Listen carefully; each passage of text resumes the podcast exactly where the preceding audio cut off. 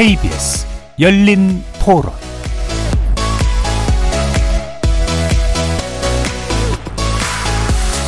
안녕하십니까. KBS 열린 토론 정준희입니다. 부동산 금리도 그렇고 미국 경제 상황도 그렇고 러시아 그 오늘 공격하지 않았습니까? 그 가스관 그렇기 때문에 대외 변수가 너무 커서 더 인상될 것 같습니다. 그뭐 미국의 자국 이익 때문 아니겠어요? 미국이 강달러를 유지해야지만이 뭐 세계 질서를 좀 유지할 수 있다 이런 생각을 하는 것 같은데 저 외환 위기나 IMF 때 그때 워낙 충격을 많이 받았기 때문에 제가 느끼기엔 아직 그 정도는 아닌 것 같고 여기서 뭐 한 두세 달 더 진행이 되면은 그 정도 가지 않을까요? 1,500까지 도 가능성이 있어 보여요. 물가도 같이 오르고 그래서 친구들 중에 유학 간 친구도 있는데 부담을 많이 느끼긴 해요.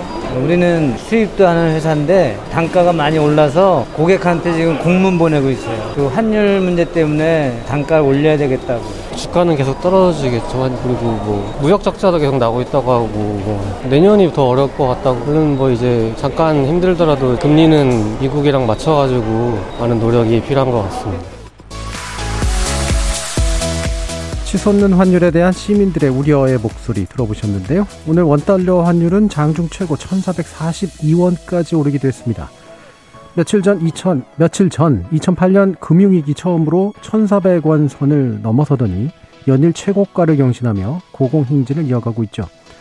강한 달러 추세가 전 세계 금융시장을 흔들어 놓고 있긴 하지만 이미 1997년과 2008년 두 차례의 경제 위기를 경험했던 우리나라에게는 더 심상치 않은 신호로 다가올 수밖에 없는 상황이죠. 미국 연준의 고강도 긴축의 파장, 이 강달러 현상은 언제까지 이어지게 될지, 그리고 불확실성이 커지고 있는 우리 경제에 어떤 대응이 필요할지 세 분의 경제 전문가와 논의해보는 시간 갖도록 하겠습니다. KBS 열린 토론 지금부터 시작합니다. 살아 있습니다. 토론이 살아 있습니다. 살아있는 토론, KBS 열린 토론. 토론은 라디오가 진짜입니다. 진짜 토론, KBS 열린 토론.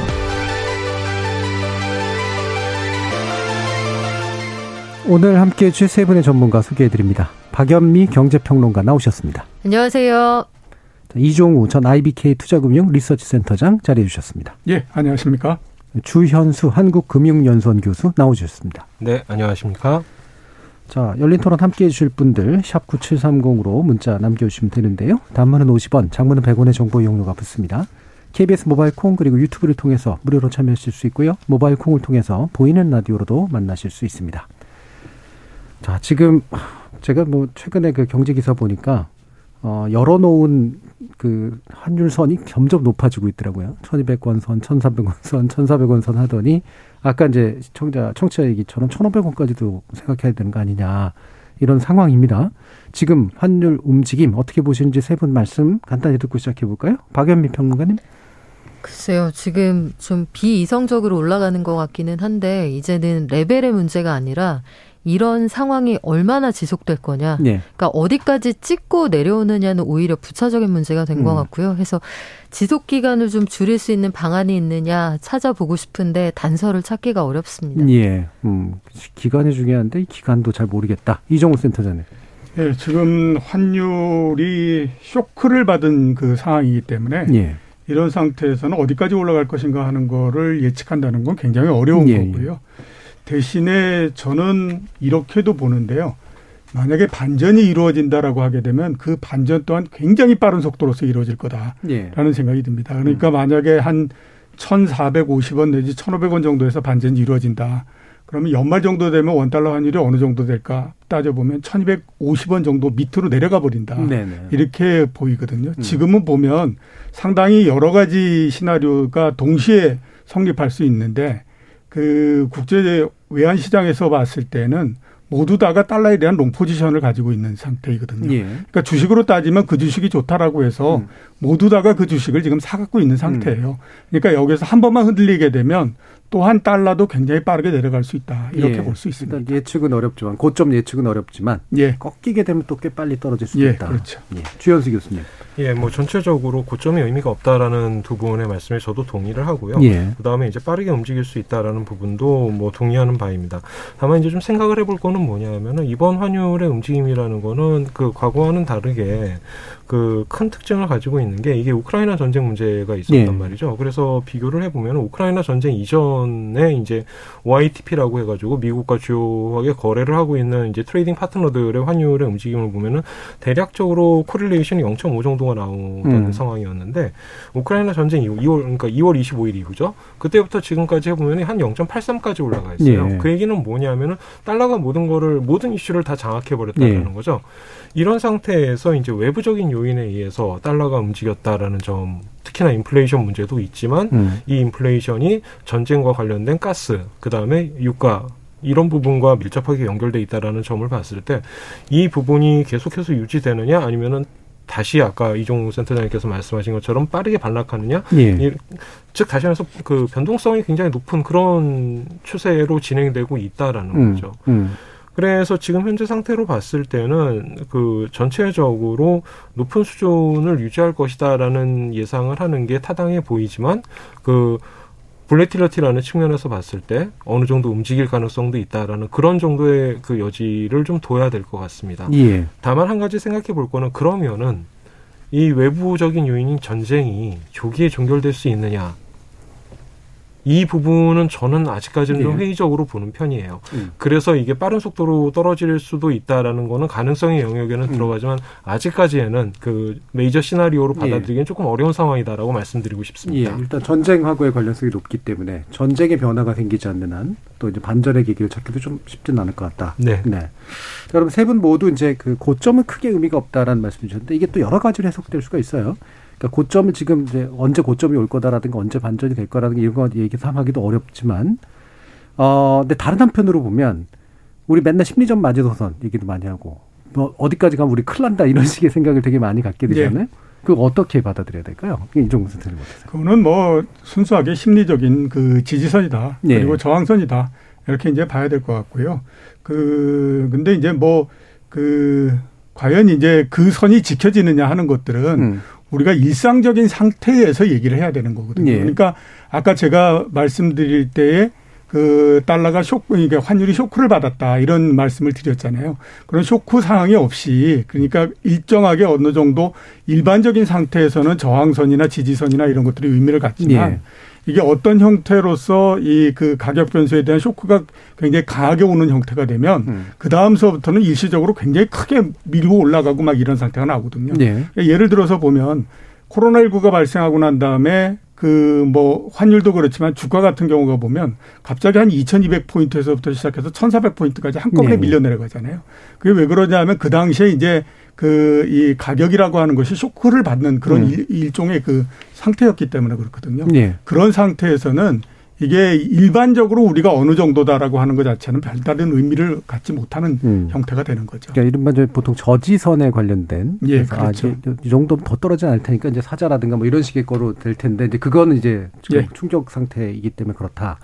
그러면 예를 들면은 어뭐 1,400원이면은 괜찮은데 1,500원이면은 우리 이제 망하기 시작한다. 이런 건 이제 오해이긴 하겠네요. 그 뭐 좀 심하게 말씀드리면 예. 1,500원이 무슨 의미가 있냐라고 이야기를 하면 답변할 게 없다라는 예, 예. 거죠, 사실. 음.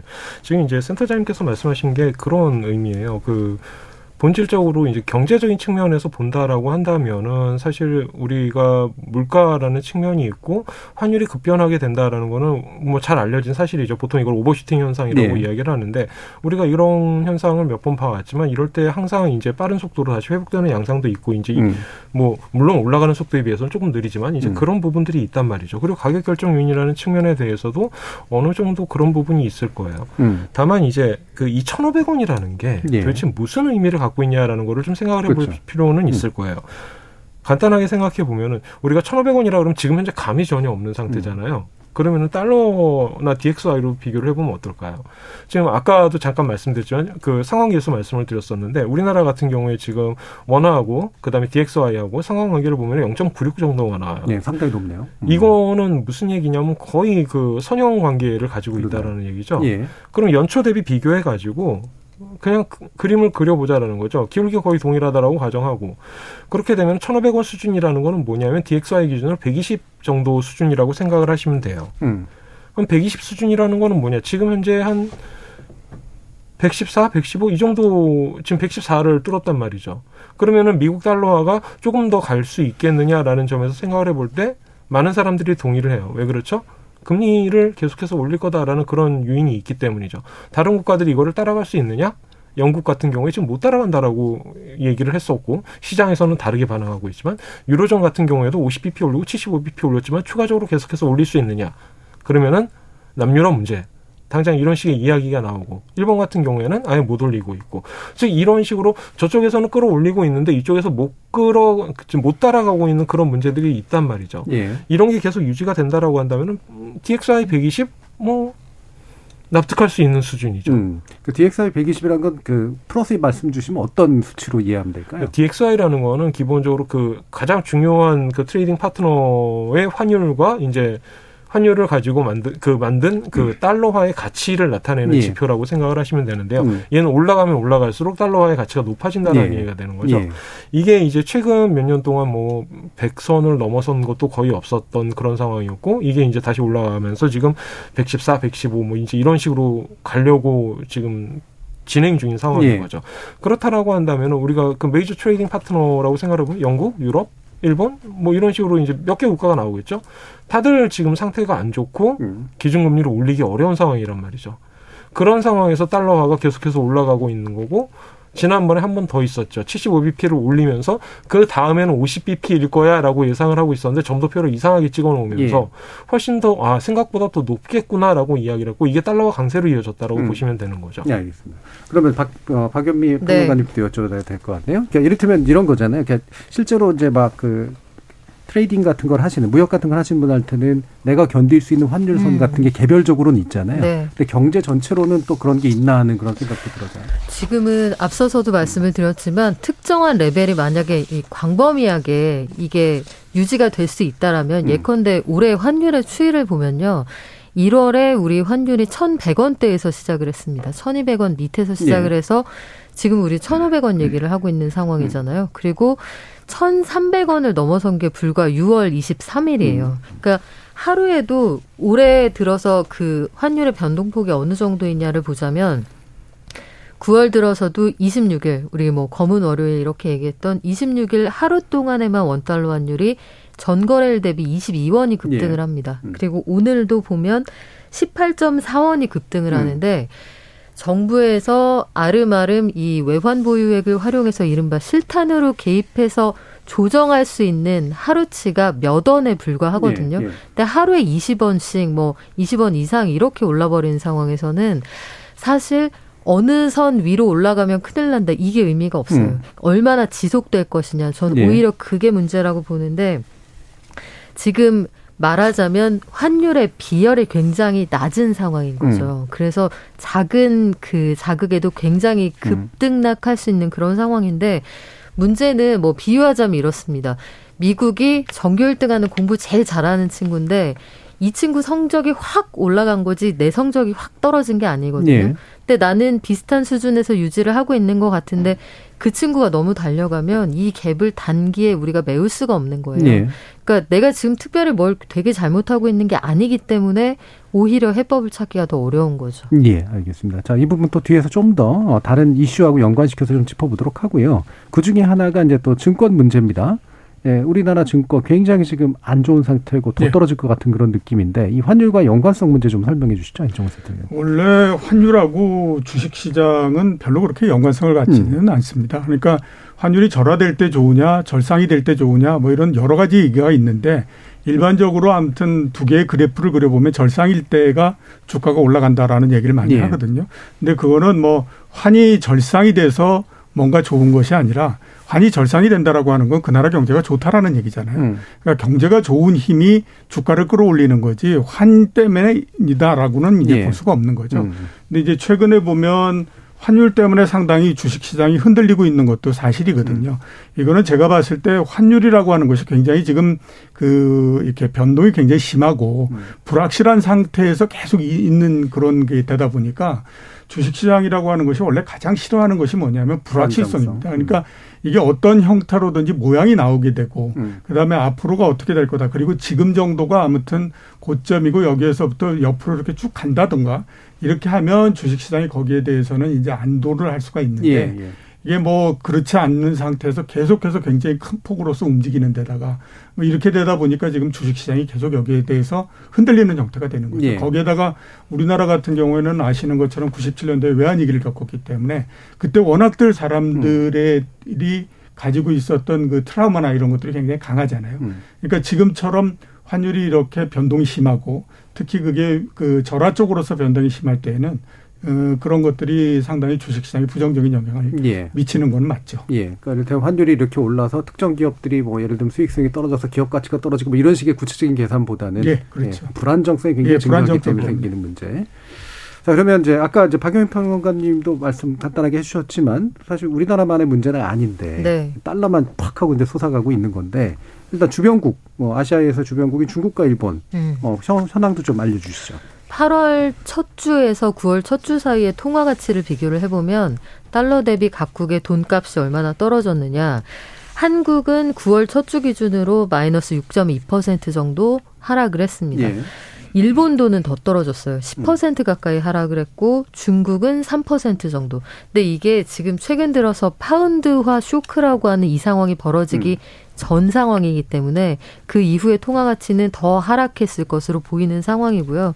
우리만 어려운 상황이 아닌 건 분명한데 음. 사, 사실은 펀더멘털 측면에서 본다면 중국은 코로나 봉쇄로 사실 경제 상황이 좀 정상적으로 가동되지 않았던 상황이고 일본 경제도 지금 나홀로 마이너스 금리거든요. 그러니까 국채 금리도 여전히 마이너스고 양국의 경제 상황이 정상적이지 않은데 사실은 증시에서는 한국이 제일 많이 얻어맞은 게 또 사실이에요. 예. 음. 그래서 우리나라만의 문제는 아닌데 우리가 주변국들 상황이 어려워지면 수출에 굉장히 의존하고 있는 한국 경제 특성상 음. 굉장히 얻어맞게끔 돼 있는 좀 억울한 구조다 이렇게 보실 수 있겠습니다. 예. 그러면 뭐 두 분도 한번 평가를 해주시죠. 이런 그러니까 이게 흔히 말하면 아시아 경제 위기 또는 아시아 그 금융 위기하고 연결시키는 분들도 좀 있어서요. 예. 실제로 그렇다고 보시는지. 글쎄, 제가 보기에는 그거는 너무 확대 해석하는 거다라는 생각이 듭니다. 그러니까 중국이 외환 보유고로서는 세계 1위고요.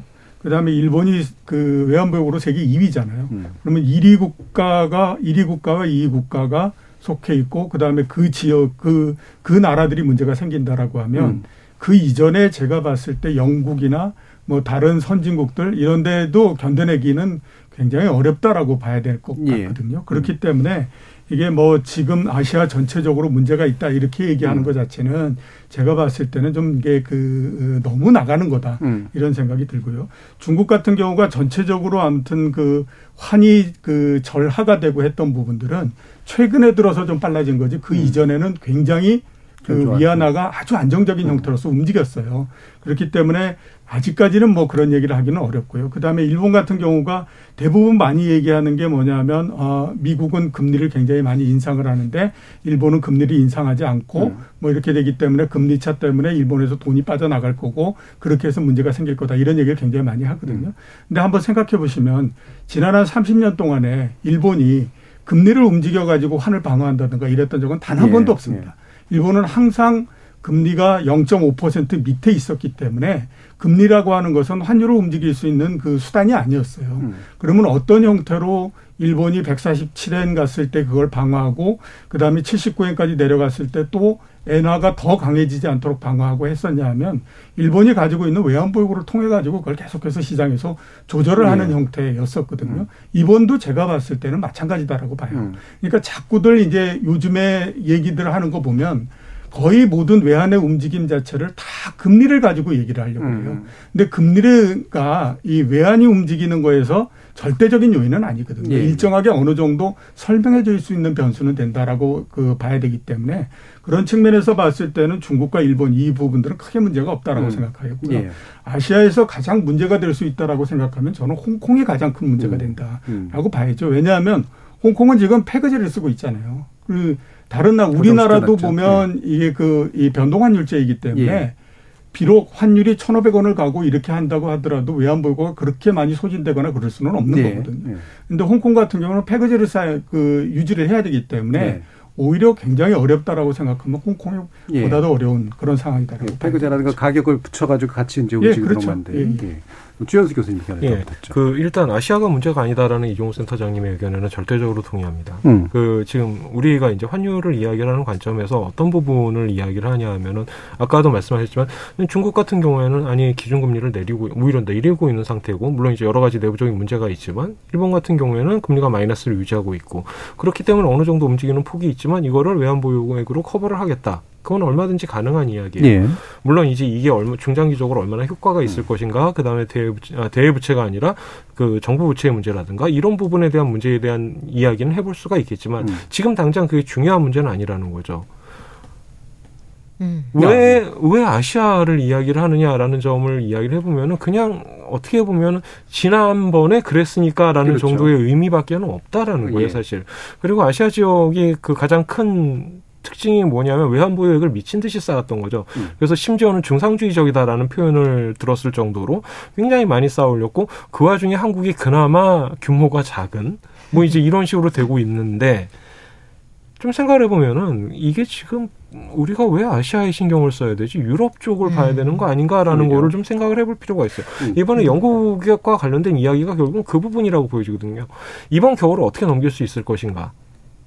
실물적, physical한 측면에서, 즉 다시 말해서 에너지적인 관점에서 봤을 때 예. 유럽이 어떤 식으로 유지가 될 수 있을 것인가라는 부분.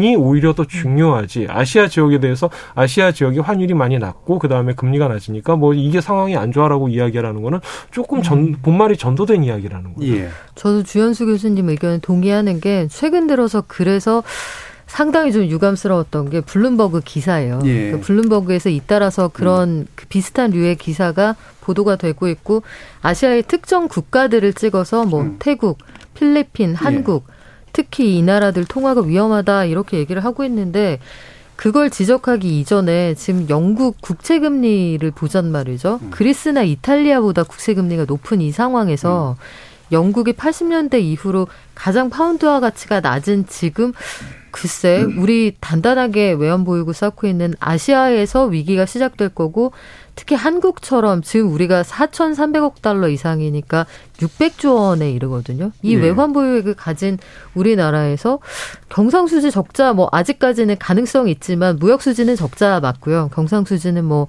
연간으로는 어떻게 될지 연말까지 좀 가봐야 될 텐데 이런 상황을 종합해서 보면 예전에 그랬으니까 그랬고 아시아에서 이게 그 말하자면 하나의 어떤 그 스파이럴 같은 그런 형태로 위기가 이렇게 전이될 것이다 이런 과정이 논리적으로 좀 저는 음. 좀 과장돼 있다 이런 느낌이 들어서 블룸버그를 인용해서 국내에서 굉장히 많은 보도들이 또 후속해서 나오거든요.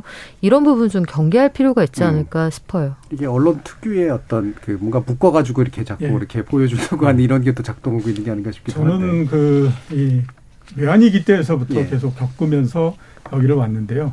외환위기를 겪은 다음에 우리나라의 언론들을 보면 그 외환위기에 대한 트라우마가 언론만큼 강한 곳은 음. 없다라는 생각이 들어요. 그러니까 어떤 생각들을 갖고 있냐면 우리가 외환위기를 적기에 얘기, 얘기해주지 못했다라고 그렇죠. 하는 것에 대한 그 이 피해 의식을 항상 갖고 예. 있어서 욕도 많이 했습니다. 네. 그 이후에도 보면 경기가 조금만 나빠지게 되면 항상 위기라고 하는 예. 얘기들을 입에 달고 사는 형태거든요. 지금도 보면 제가 봤을 때는 마찬가지인 것 같아요. 음. 그러니까 최근 들어서 원화가 굉장히 강, 이 약해지고 이렇게 되니까 당장에 나오는 것이 이제 우리나라의 외환위기가 발생하는 예. 거 아니냐. 이렇게 나오는 거잖아요. 음.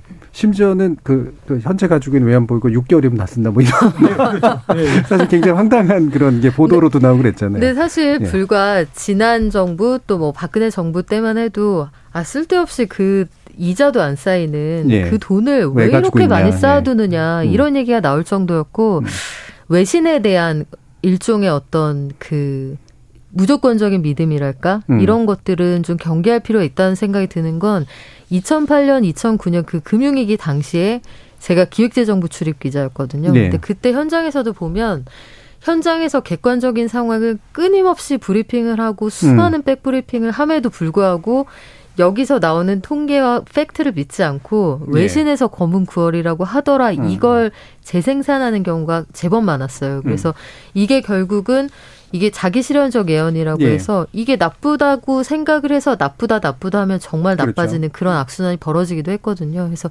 이런 부분에 대해서는 다시 한번 생각을 해봐야 하지 않을까 싶습니다. 예. 그러면은 어그 영국 문제 좀 이왕 얘기 나온 게 한 번 더 짚어보죠. 이게 지금 1대 1.04 달러인가 이제 이렇잖아요. 예. 내가 1.5인가 6일 때 그 영국에 있었었는데 이런 수치가 가능하다니 싶은데 어, 도대체 어떻게 된 일입니까? 한, 한 3, 40년 전 정도에 1대 4였거든요. 예. 그러니까 파운드가 제일 처음 출발하고 할 때에 변동 환율제로서 출발할 때 1대 4였는데 그게 이제 지금 1대 1.08까지 왔으니까 네. 거의 1대 1이 된 거죠.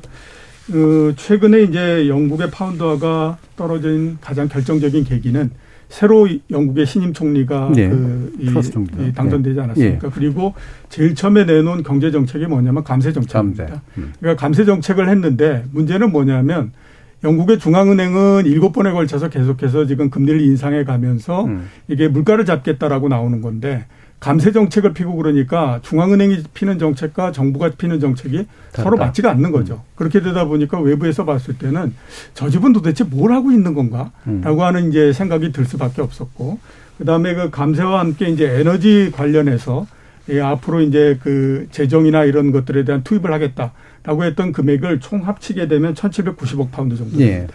근데 그 1,790억 파운드 대략 한 1,800억 파운드 정도가 어느 정도 돈이냐 하면 그 코로나19가 발생하고 영국 정부가 그 지원을 해주기 위해서 썼던 돈의 절반 정도거든요.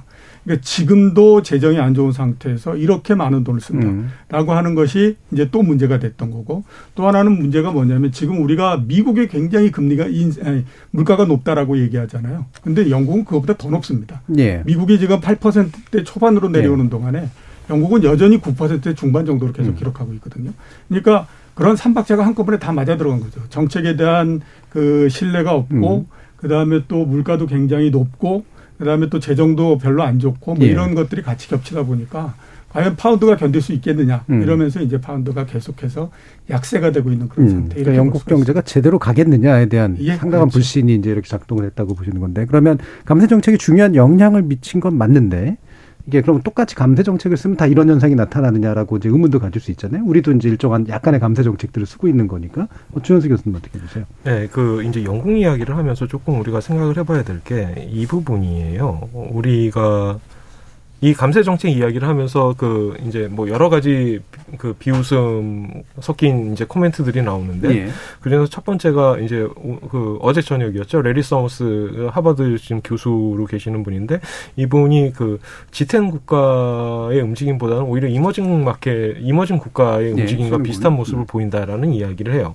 이게 이제 무슨 이야기냐 하면 아까 이제 그 감세 이야기를 하면서 그 부분이 충격이 있었는데 이게 어떤 식으로 충격이 그 돌아오는지를 확인을 해봐야 되는데 이거를 그 경상수지랑 좀 이어봐야 돼요. 우리가 좀 잘 생각하지 않았던 부분인데 2022년 기준으로 해가지고 전망치입니다만 지금 영국의 경상수지 적자를 GDP 대비로 따져보면 대충 한 마이너스 5.4% 정도를 생각을 해요. 예.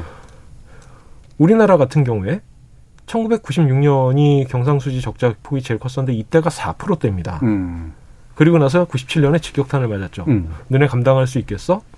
그러면은 그 신흥국과 선진국 이른바 선진국 지탱 국가들 그 아무 때나 국제금융시장에 가서 티핑을 해서 자금을 조달할 수 있는 국가와는 어떻게 다르냐라는 거를 생각을 해보면은 경상수지 적자가 발생을 했어요. 그러면은 이 부분을 국제금융시장에 나와가지고 파운드를 팔고 달러를 받아오는 이런 식으로 그 컨트롤이 된단 말이죠. 예. 그러면 그 과정에서 어떤 식의 처리가 되냐면은 현실적으로 파운드화가 강세로 나타나야 돼요. 음. 그런데 신흥 국가 같은 경우에는 이것과는 다른 모습을 보여주죠. 어떤 다른 모습을 나타내면 너희 갚을 수 있겠니? 예. 그다음에 자금 조달 받을 수 있겠니? 예. 그러면은 그거에 대한 이제 그 신용 위험을 감안을 하게 되고 음. 그에 따라 가지고 환율이 급격하게 올라가는 모습을 보이게 된다라는 거죠. 음. 이번에 파운드화가 움직인 게 그런 움직임이었어요. 예. 그리고 레리 서머스가 비꼰 게그 부분이었다라는 거죠. 음. 그런 상황에서 감세를 하겠다. 오케이. 그러면은 내수가 조금 좋아질 수도 있을 거야. 내수가 좋아지면 너희 수입 더 늘어날 텐데 그거 어떻게 할 거야? 음. 인플레이션은 어떻게 감당할래? 이게 오늘 아침에 IMF에서 그 제발 재고해라 그 re-eval re-evaluation을 해라라고 이야기를 했었죠. 저는 IMF에서 그 신흥국을 다룰 때는 모르지만 선진국에 대한 봤어요. 이야기를 음. 할때 예. 그런 식으로 표현하는 거는 저는 처음 봤습니다. 정말. 예. 예. 음. 즉 다시 말해서 완전히 그 엉뚱한 방향으로 나아가고 있다라는 음. 거죠.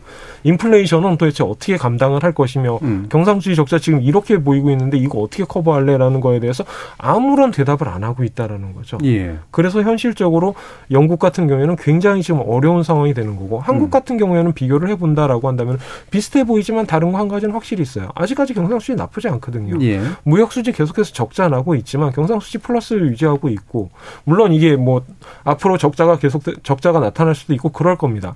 하지만 그 폭이라는 게 GDP의 5%라는 거는 굉장히 무시한 무시무시한 예. 얘기예요. 예. 만약에 한국이 이랬다 그러면 지금 저희가 말씀드리는 것처럼 이런 식으로 뭐 아시아는 뭐 일단 좀 넘어가죠라는 얘기 절대로 나오지 않을 겁니다. 음, 음, 음.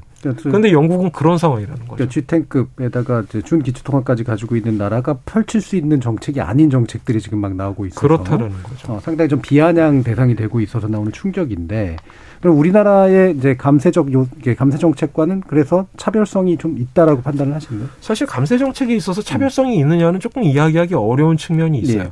그러니까 영국에서 지금 제시를 하는 거는 전형적인 낙수 효과에 근거하는 이론들, 즉 다시 말해서 돈 많이 버는 사람들이 더 많이 쓰면은 더 좋아질 거야. 예. 그 다음에 투자를 더 많이 할 수 있게 법인세를 낮춰주면은 투자를 더 많이 해서 기업들이 더 좋아질 것이야. 그러면은 거기에 살고 있는 종업원들도 좋아질 것이. 뭐 이제 이런 식의 이야기가 진행이 되는 거죠. 음. 다 맞는 것처럼 보입니다만 그거를 왜 지금 하지? 음. 라는 이야기에 대해서는 전혀 대답을 하지 않죠. 그리고 지금 그 이제 문의를 하신 그 근거는 이런 거죠, 사실. 이번에 이제 정부가 그 한국에서도 바뀌면서 예. 저희도 법인세 낮추자 이런 이야기 하고 있죠. 저는 별로 좋아하지 않아요. 음. 그러니까 똑같은 논리다라는 거죠. 예. 그런 점에서는 차별화되는 거는 없어요, 예, 사실. 예. 다만 이제 몇 가지 이야기를 하자면은 영국에서 부동산 취득세에 관련된 이야기를 할 때 한국 같은 경우에는 그와 관련된 것이 무엇이냐면 종, 그 종부세에 관련된 이야기가 나온단 말이죠. 예. 종부세 같은 경우에는 그동안 계속 올려왔기 때문에 예, 예. 이 부분에 대해서는 어느 정도 조정을 할 가능성이 개연성이 있다라는 걸 누구나 다 인정하고 있다라는 거죠. 음. 음. 이게 그 단순히 그 종부세를 내는 사람이 뭐 고소득층이 이런 문제를 떠나가지고 이미 그쪽에 어느 정도 헤비하게 그 예, 예. 부과가 됐으니까 이걸 어느 정도 조정하는 거는 타당하다라고 OECD에서도 이번에 컨칠 서베이를 하면서 그런 부분에 대한 언급을 했죠. 예. 그렇기 때문에 전체적으로 봤을 때는 흐름 자체는 비슷할지 몰라도 한국 같은 경우에는 아직까지 그렇게까지 이야기를 하고 있지는 않다라는 거죠. 예. 실제로 진행하는 방향도 아니고요. 예. 전체적으로 봤을 때는 한국도 이 감세 부분에 대해서는 좀 조심해야 될 필요는 예. 있다라고 저는 생각하고 예. 있습니다. 현재 같은 경제 조건에서 영국이 됐든 한국이 됐든 이를테면 법인세 감면나 이게 쓸 정책은 분명히 아닌데 기타 세금 정책에 관련해서는 또 뭐 일부는 낮출려면 낮출 수도 있고 높일 수도 있으나 그건 별개의 정책 관점에서 바라봐야 될 필요가 있다. 자 그러면 어 박영미 평론가님께 네. 이 부분 여쭤야 될 것 같은데요. 이게 파운드화 약세가 영국의 문제만으로 끝나는 게 아니라 달러를 더 밀어 올리는 효과가 있다. 네. 예. 그런 측면이 있는가 보네요. 파운드화는 세계에서 다섯 손가락 안에 드는 예. 많이 사용하는 준비 통화 중에 하나잖아요. 음. 그리고 만약에 달러 말고 이게 만약에 연예 시장이라고 보자고요. 음. 엔터테인먼트 산업인데 시장에서 뭐 톱스타가 많으면 뭐 현빈도 있고 이민호도 있고 음. 송강도 있고 그러면 기업이나 고객이 선택할 수 있는 연예인, 스타 그리고 그들의 개런티가 좀 다양하게 형성이 될 수가 있는데 지금 시장에서는 말하자면 외환 시장의 톱스타가 딱한 네, 명인 거예요. 음. 모든 기업, 모든 소비자가 그 사람만 원한다라고 하면 음. 가치가 무한하게 올라갈 수 있죠. 예. 근데 여기서 만약에 어떤 rising star가 있다거나 아니면 컴백한 어떤 스타가 있다라고 하면 엔화나 위안화나 파운드화 같은 것들의 음. 가치가 유지가 돼서 이런 것들을 통해서 달러에 대한 수요를 좀 분산할 수 있다고 하면 달러의 몸값이 그렇게까지 음. 치솟지는 않을 텐데 그 역할을 해줄 수 있는 브레이크가 지금 존재하지 않는 상황인 예, 거죠. 예. 그러니까 이인자들이 2인자 역할을 못 해주기 때문에 그렇죠. 1인자가 너무나 돋보이는 현상으로 결국은 유지가 연결이 되는 거겠네요. 그러면 자 1부 마치기 전에 세 분의 이야기를 간단히 좀 듣고 싶은데요. 어, 지금 이제 우리는 이제 이른바 환율 방어 정책을 좀 써야 되는 거냐. 그리고 이게 이제 환율이 현재와 같은 식으로 치솟는다면 이제 이게 막 더 퍼져서 뭐 아시아나 이런 문제를 떠나서 글로벌하게 확실히 좀 안 좋은 어, 악영향을 미칠 거냐. 이 부분에 대한 판단들을 좀 여쭤보죠. 이종훈 평론가. 글쎄요, 제가 보기에는 뭐 달러와 강세하고 별개 문제로 보더라도 예.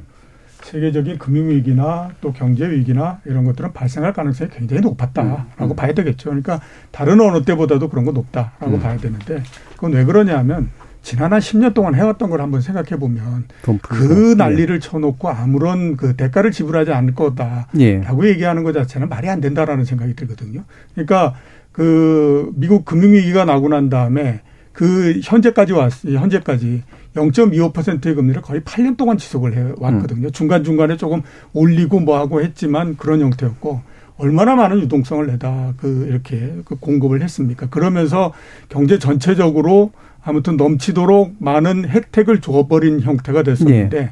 그게 원상태로 돌아오는 돌아오기 때문에 워낙 그 전에 썼던 정책이 강하고 오랜 시간 동안 지속했기 때문에 당연히 그에 따라서 반대쪽으로 오는 영향은 굉장히 강할 수밖에 없다라고 봐야 음. 되거든요. 예. 그러니까 금융위기 이런 거 한번 보더라도 그동안의 금융위기가 어떻게 해서 발생했습니까?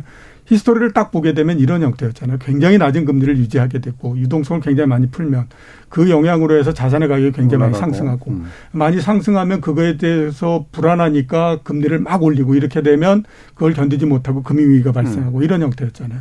그게 지금에다 딱 대, 대조시켜 보면 뭐가. 다릅니까? 음. 그대로 그거잖아요.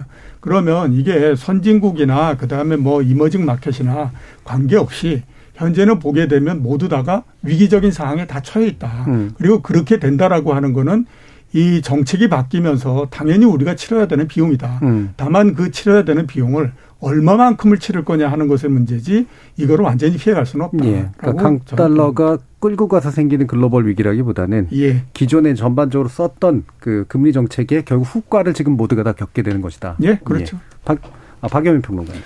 글쎄요, 지금 결국은 이제 그 질문이 가리키는 바는 정부의 개입이나 노력이 이런 상황에 음. 그렇죠. 의미가 있느냐, 예, 예. 그걸 물어보시는 건데, 의미가 크게 있지 않아도 그럼에도 불구하고 정부는 된다. 정부의 할 일을 해야죠. 음. 이게 꽝꽝 얼어있는 빙판 내리막길인데, 음. 그냥 두면은 그냥 무조건 미끄러지는 거지만 연탄재를 좀 깔아주는 역할 정도는 정부가 하는 거라는 생각이 들어요. 다만 예. 이런 말씀을 드리면서도 허무해지는 건 여교의 차액 선물한 시장에서 음. 얼마 안 되는 돈 가지고 환율에 장난을 칠 수 있는 구조가 분명히 이 존재하기 음, 음. 때문에 우리가 이걸 그냥 소진되는 돈인 줄 알면서도 실탄을 소진할 수밖에 없는 이 상황이 좀 답답합니다만 방어를 위해서. 그럼에도 음. 불구하고 일정 정도의 개입 노력 음. 이거는 뭐 무의미하다고 볼 수는 없다고 봅니다. 예. 그러니까 너무 추워서 얼음은 못 녹였더라도. 그렇죠. 예. 연탄, 연탄재라도 깔아주는 네. 주현수 교수님. 네, 일단 저는 그 그런 생각을 하는 게 있는데 위기와 침체는 어떻게 다를까라는 예, 음, 점이죠. 즉 다시 말해서 우리가 보통 위기라는 단어를 너무 좀 남용하는 음. 경향은 있어요. 그러니까 97년 위기라고 볼 수 있겠죠. 2008년 위기라고 볼 수 있을 거예요. 왜 위기가 됐는지 생각을 해본다라고 한다면은 일단 유동성에 문제가 생겨요. 내가 빌리고 싶어도 못 빌린다라는 거죠. 시장의 메커니즘이 완전히 동작을 음. 안 하는 케이스를 보통 우리는 위기다라고 이야기를 하는 거죠. 음. 그럼 지금 상태에서 봤을 때 시장 메커니즘이 동작을 안 하느냐? 이거는 아니라는 음. 거죠. 대표적으로 이 외환 시장에서 이야기를 하는 게 테드 스프레드나 아니면은 뭐 리보 OIS 스프레드나 뭐 이제 이런 이야기들을 많이 하는데 뭐 이제 뭐 자세한 설명은 피하겠습니다만 예. 이 지표들을 보면은 그렇게 크게 변화하고 있지는 않아요. 즉 다시 말해서 시장 자체에서 내가 달러 자금을 조달하고 싶다라고 한다면 얼마든지 할 수 있다라는 거죠. 음. 다만 그 가격은 좀 많이 비싸졌다. 예. 가 되는 거죠. 그러면은 지금 상황을 봤을 때 우리가 이거를 위기라고 이야기를 하는 건 조금 이상하다. 어떻게 보면은 경기 침체로 가는 과정에서 음. 아까 이제 센터장님께서 말씀을 하셨지만 우리가 그동안 굉장히 싼 값의 자금을 주- 이용을 했고 이런 부분을 다시 되돌리는 과정에서 무언가 우리가 다시 반납해야 되는 그런 부분들은 존재를 하는 거거든요. 음. 그러니까 이제 그런 부분을 봤을 때 경기 침체로 이끌어지고 사이클이 떨어지는 거다라는 것까지는 납득을 할 수가 있고 음. 그거를 우리가 이제 그 오랫동안 못 봐왔던 거기 때문에 환율 시장에서 오버슈팅을 하는 거다라는 음. 것까지는 받아들일 수 있지만 지금 상태를 위기다. 그러니까 우리가 이거를 어떻게 해야 되고요. 이런 부분은 지금 좀 많이 나간 음. 이야기라고 저는 생각을 합니다. 알겠습니다. 자, 그 부분, 저 이후 대책 관련된 부분은 좀 더 구체적으로 2부에서 좀 논의해 보도록 하고요. 어, 지금까지는 청취자 문자 들어보고 가죠. 정희진 문자 캐스터. 네, 지금까지 여러분이 보내주신 문자들 소개합니다. 3849님, 환율이 충격적으로 오르는 것도 문제지만 서민 입장에선 물가도 오르고 경제가 앞으로 더 어려워질 것 같다는 것이 더 절망적입니다. 2538님, 달러 환율이 1,400원대까지는 심리적으로 버틸 수 있다는 느낌이 들지만 1,500원이 넘어가면 우리 경제가 잘 버텨낼 수 있을지 다시 IMF대로 돌아가는 게 아닐지 걱정입니다. 4328님, 노후 자금 마련하려고 주식 투자를 하고 있는데 주가가 하염없이 폭락하는 걸 보니 속이 타들어갑니다. 환율이 안정화되면 주식 시장도 좀 나아질까요? 주식은 경제 상황과도 연결돼 있는데 우리 경제에 좋은 소식이 많이 들려왔으면 좋겠습니다. 황운규님, 미국 금리 인상과 러시아 우크라이나 전쟁 때문에 단기적으로 달러 환율이 1,500원을 넘어갈 것 같습니다. 우리 경제도 금융당국도 환율 1,500원 예상하고 대책을 세워야 합니다. 라고 보내주셨네요. 네, KBS 열린 토론. 이 시간은 영상으로도 생중계하고 있습니다. 유튜브에 들어가셔서 KBS 일라디오 또는 KBS 열린 토론을 검색하시면 지금 바로 토론하는 모습 보실 수 있습니다. 방송을 듣고 계신 여러분이 시민 농객입니다. 계속해서 청취자 여러분들의 날카로운 시선과 의견 보내주세요. 지금까지 문자캐스터 정의진이었습니다. 토론이 세상을 바꿀 수는 없습니다. 하지만 토론 없이 바꿀 수 있는 세상은 어디에도 없습니다.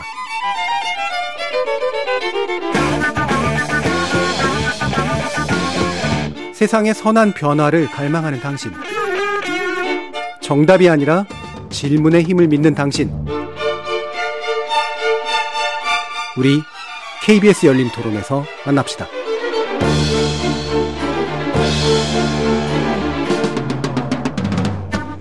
KBS 열린 토론 환율의 고공행진과 한국 경제의 불확실성 문제를 다뤄보고 있는데요. 이종우 전 IBK 투자금융 리서치센터장, 주연수 한국금융연수원 교수, 박연미 경제평론가 이렇게 세 분과 함께 하고 있습니다. 자, 아까 이종우 센터장님께서 금리가 모든 것에 다 문제다라고 얘기하면 안 된다라고 말씀을 주셨는데 이 2부가 금리 문제를 주로 얘기하긴 합니다. 어, 간단히 한번 좀 예상 좀 해보실까요? 지금 이제 미국 금리 어, 연준은 한 번 더 세게 올릴까? 그렇지 않을까? 왜냐하면 경기 침체가 분명히 눈에 보이고 있기 때문에 센터장님 어떠세요?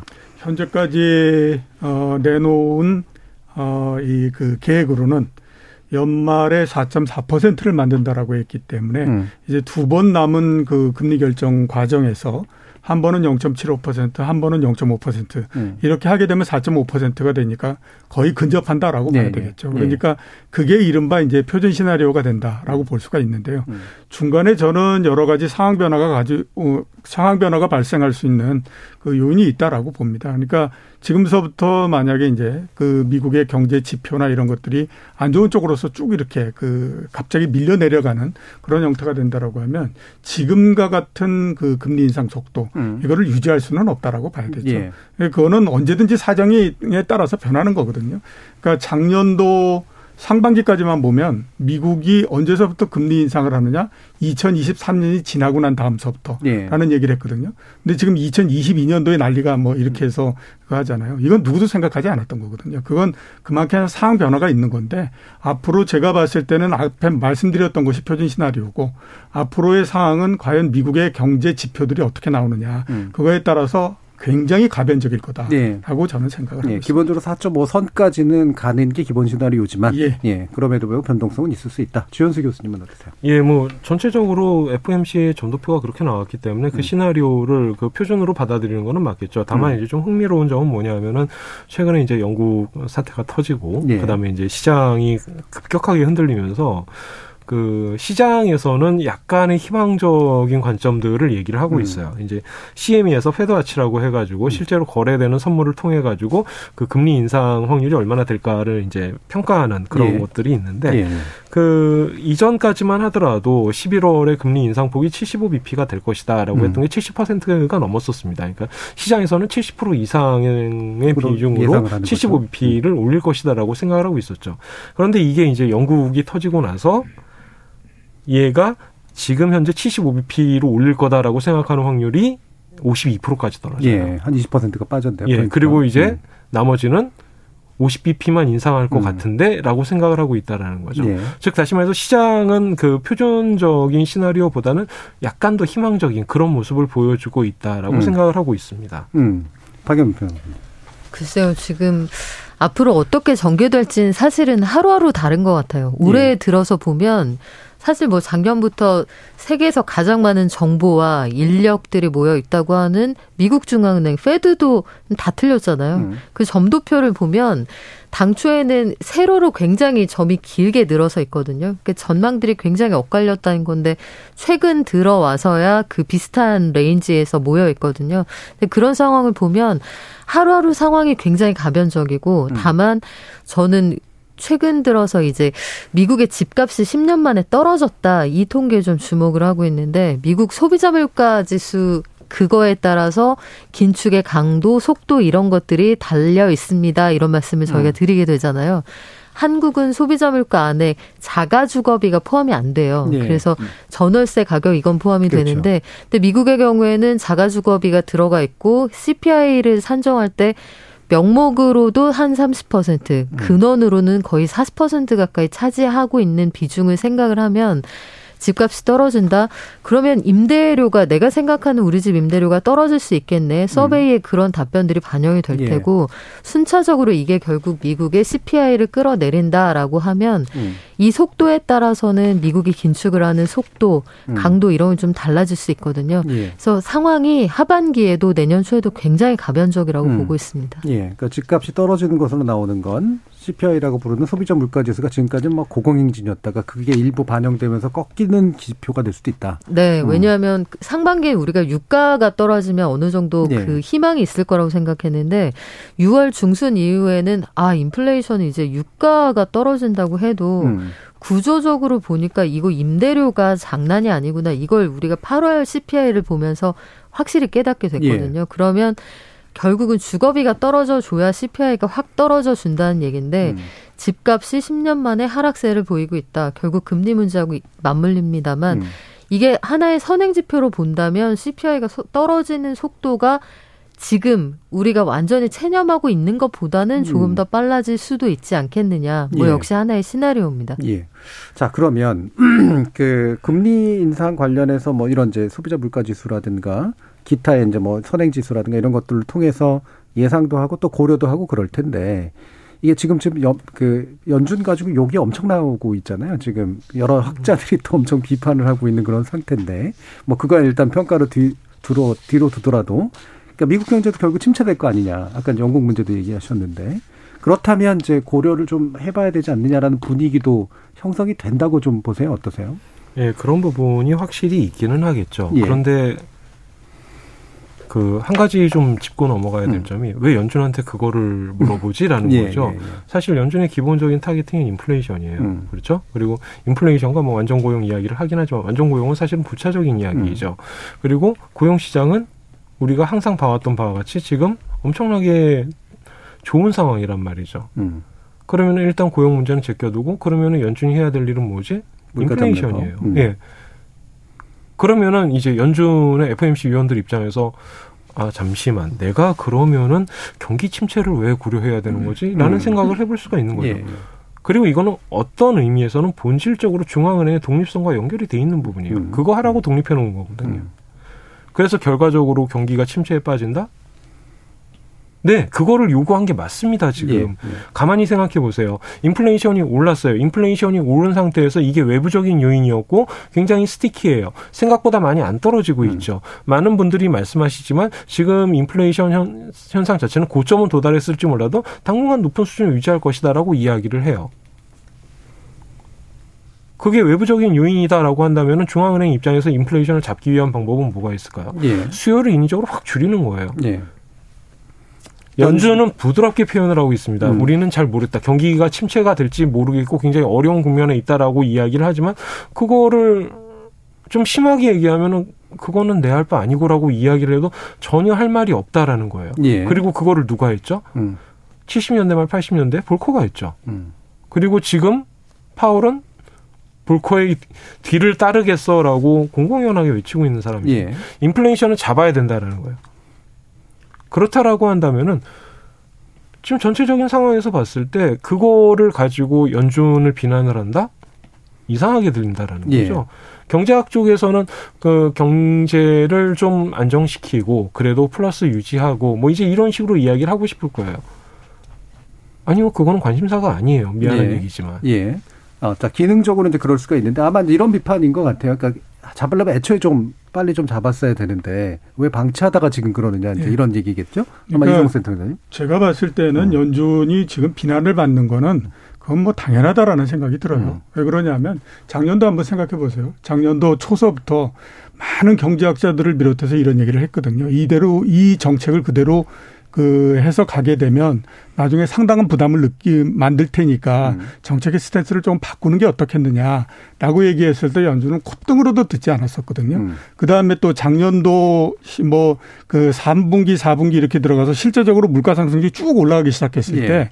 때 연준이 어떤 얘기를 했냐면 이거 일시적이다라는 얘기를 했어요. 근데 많은 사람들은 이게 일시적이 아니다라고 얘기를 했는데 연준은 그 얘기를 했죠. 그 다음에 이제 보면 올해 들어서 뭐 8% 9% 가고 그러니까 그때서부터 지금 난리가 나가지고 뭐 0.75로 올린다 어쩐다 막 이러고 하고 있고 최근에 연준 의원 위원들 얘기하는 거 들어보면 누가 더 강하게 얘기하는지 하는 거를. 경쟁하는 것처럼 계속 얘기를 해요.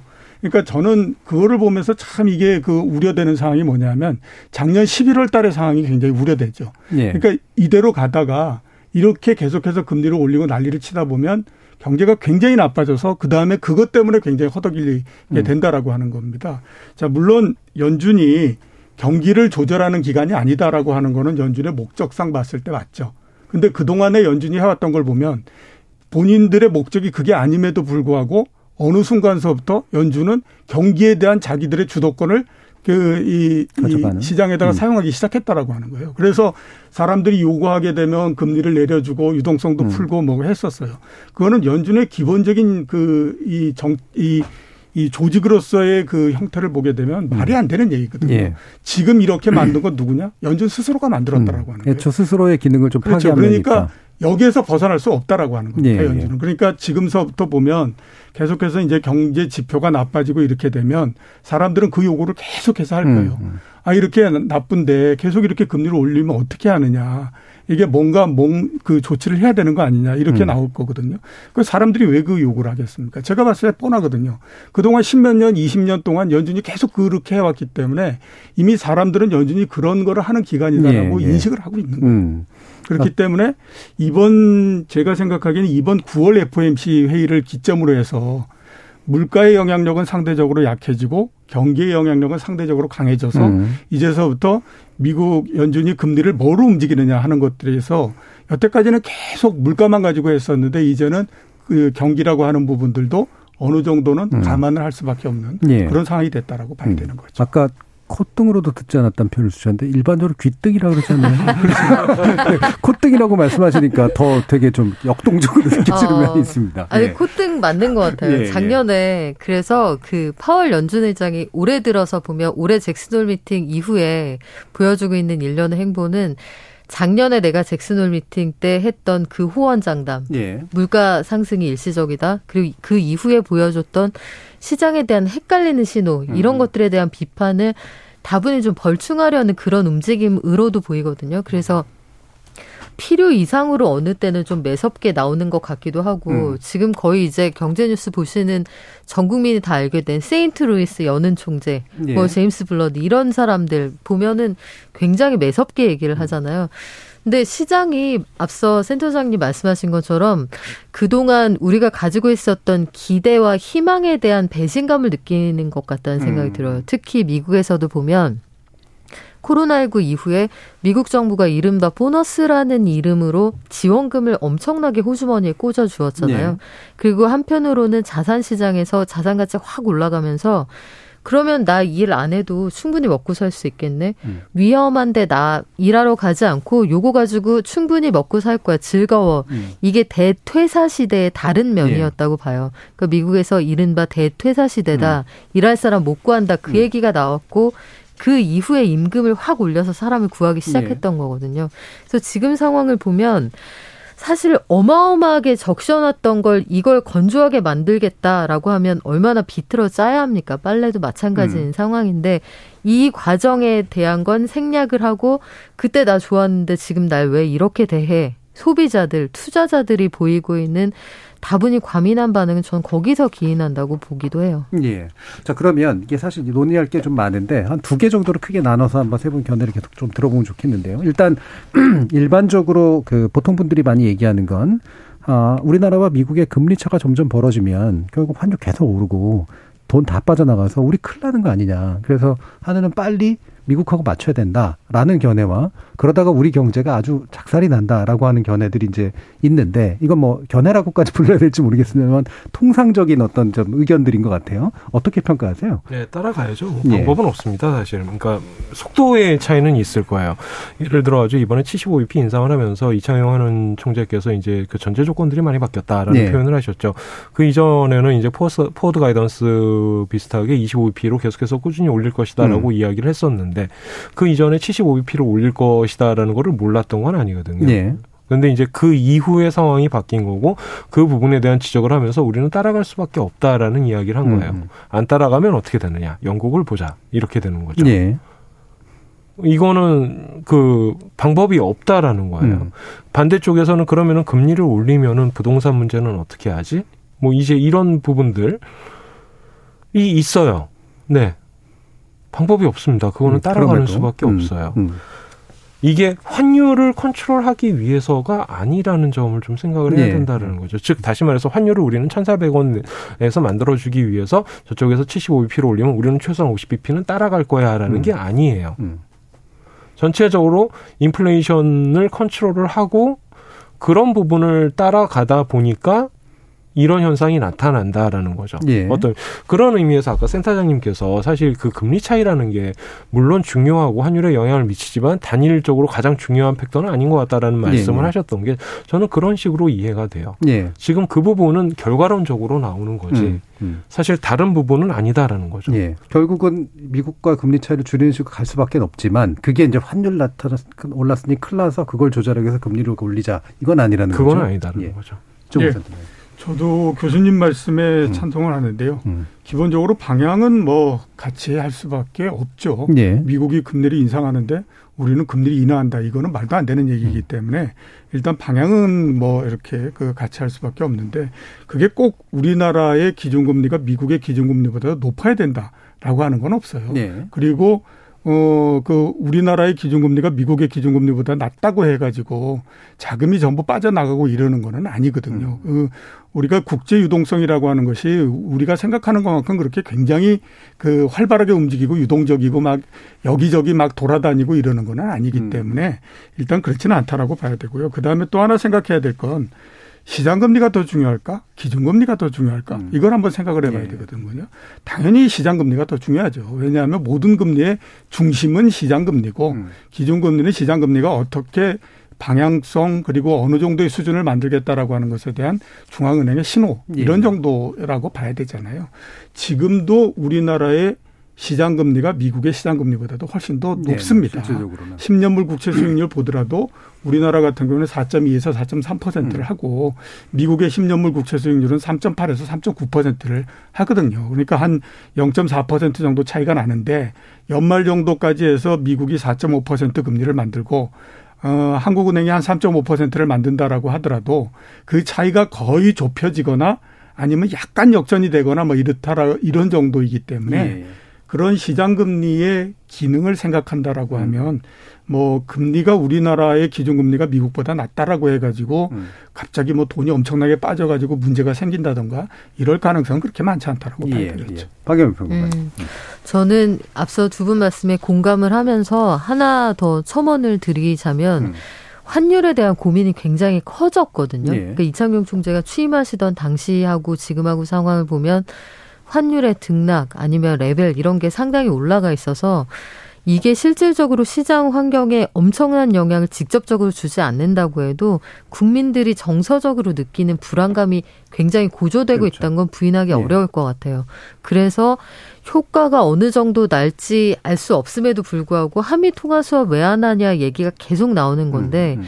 그렇다면 한국은행 입장에서도 당초에 이창용 총재가 취임하면서부터 저희가 금리 정책을 환율을 타겟팅해서 하진 않습니다라고 강조를 해 오셨습니다만 그럼에도 불구하고 최근 들어서 톤앤 매너가 좀 달라지기도 예. 했고 음. 국민들에게 보내는 사인, 시장에 보내는 사인으로서의 의미도 저는 음. 있다고 보거든요. 금리 정책이. 그래서 환율이라는 변수가 굉장히 크게 부각돼 있는 상황이기 때문에 지금 금리를 움직이는 데에 환율에 대한 고려가 상당히 커졌다. 뭐 음. 저는 이거는 부인할 수 없을 것 같습니다. 예. 그러니까 애초에 그 기능은 아니었다고 네. 하더라도 예. 이창용 총재가 화법이 좀 재미나신 분 같아요. 네. 표현하시는 방식이나 이런 것들을 보면.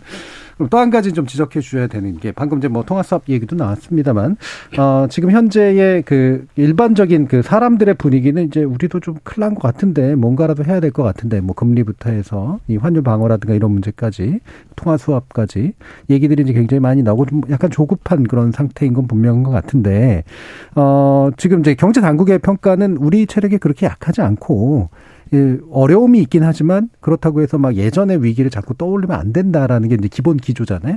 여기서 이제 언론의 보도나 일반인들의 인식과 이제 또 어, 당국의 이제 어떤 어, 보여주고 있는 메시지 사이에 일정한 격차들이 좀 보여주고 있는데 이 부분은 어떻게 좀 메꿔줘야 될지 어떻게 보시는 게 맞다고 보시는지 김현 주현수 교수님부터.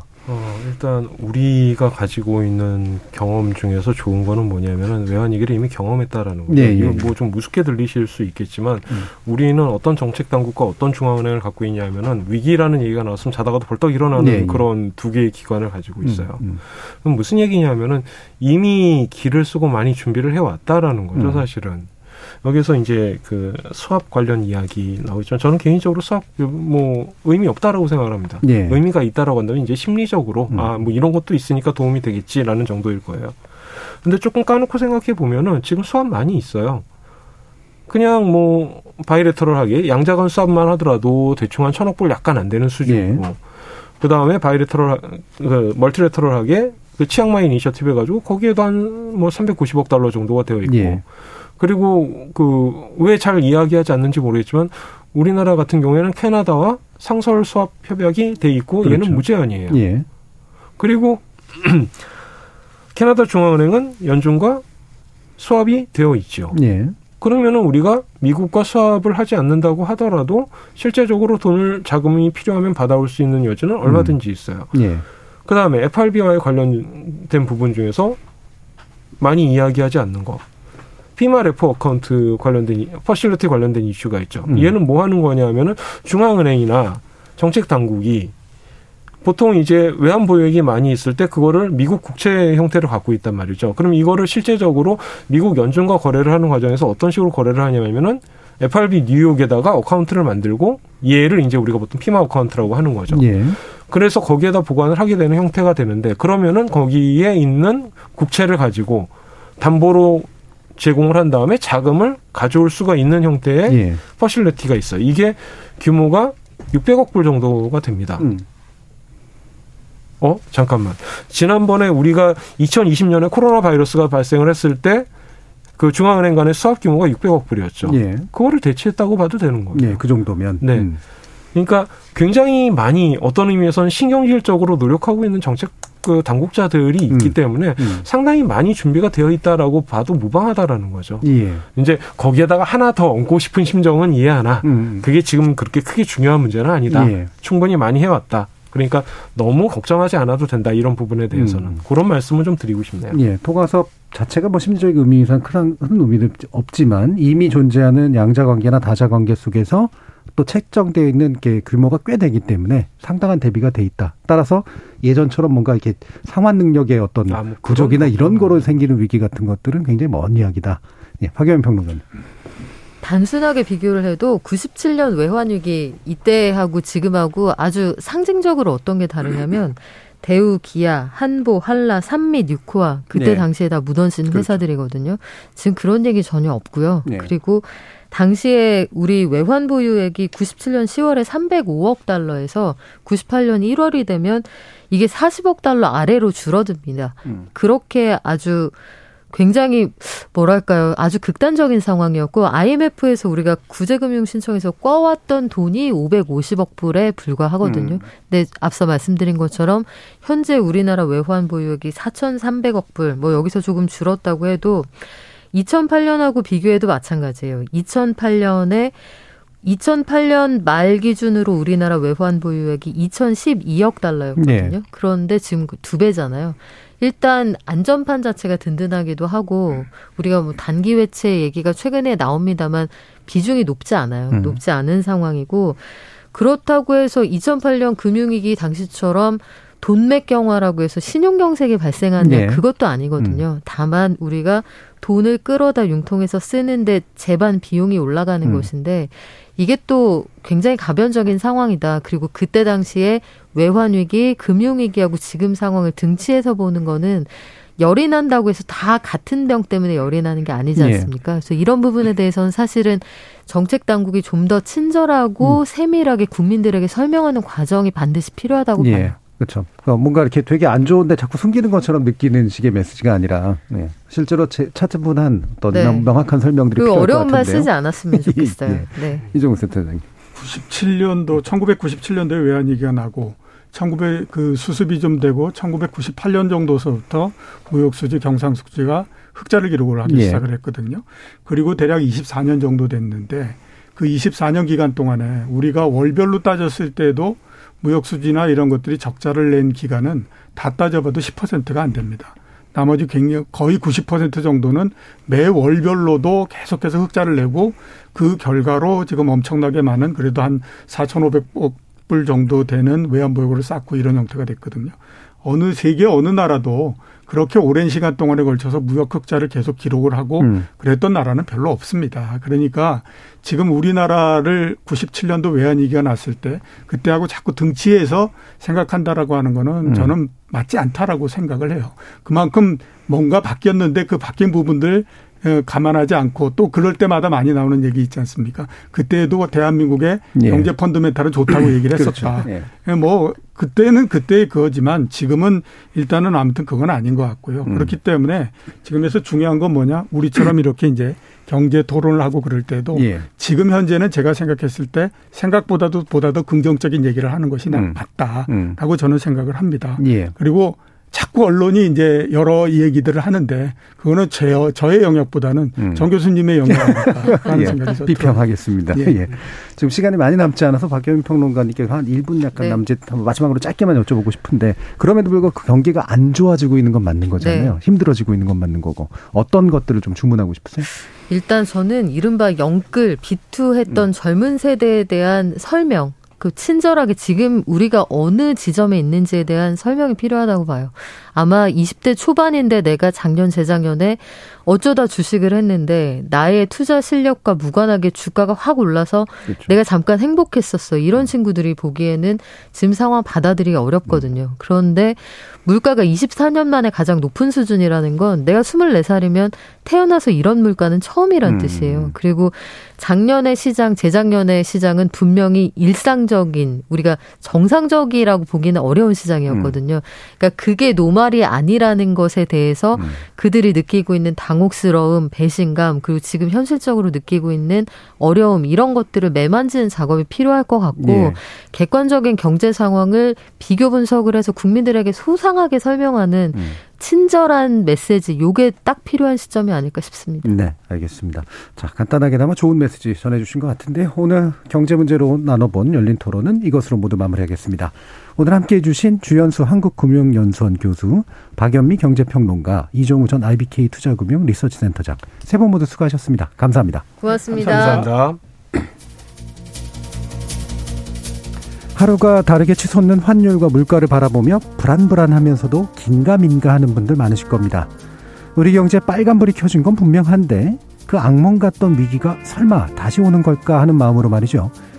우리 경제의 체력이 과거와는 다르길 기대하면서도 지금의 문제 원인도 또 과거와는 달리 여러 가지라 만병통치약까지는 아니더라도 백약이 무효이지만은 않길 바라는 건 비단 저만은 아닐 겁니다. 지금까지 KBS 열린 토론 정준이었습니다.